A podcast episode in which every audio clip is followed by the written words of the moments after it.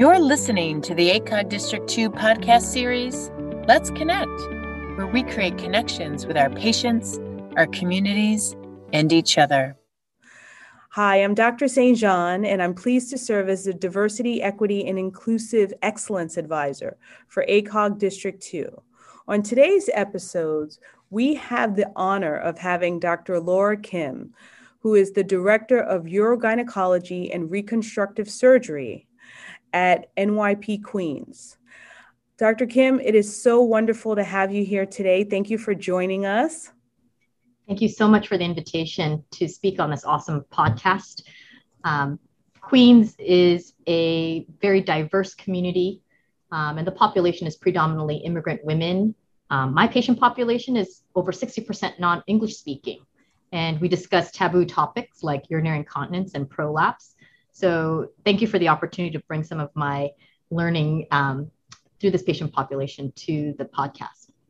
Yes, and I think this will be so helpful as we, as professionals and as OBGYNs, as colleagues, as we further want to connect with our patients. So thank you for being generous of your time. And please share with us some of the things that you would like other providers to be aware of as we look towards servicing and treating our patients. So 5 things that I've learned about this population include, number 1, patients are not necessarily aware of their anatomy, that there are 3 openings. Most think there's only 1 or 2, and they get confused when we discuss things about vaginal procedures or pessaries because they think their bladder or rectum is going to be operated on directly or closed. Number 2, patient versus OB-GYN lingo may be different.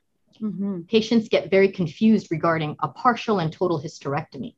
They assume a total hysterectomy includes removal of the tubes and ovaries, and partial means that they're left behind, which is very different than our supracervical versus total hysterectomy lingo, as well as salpingo-oophorectomy.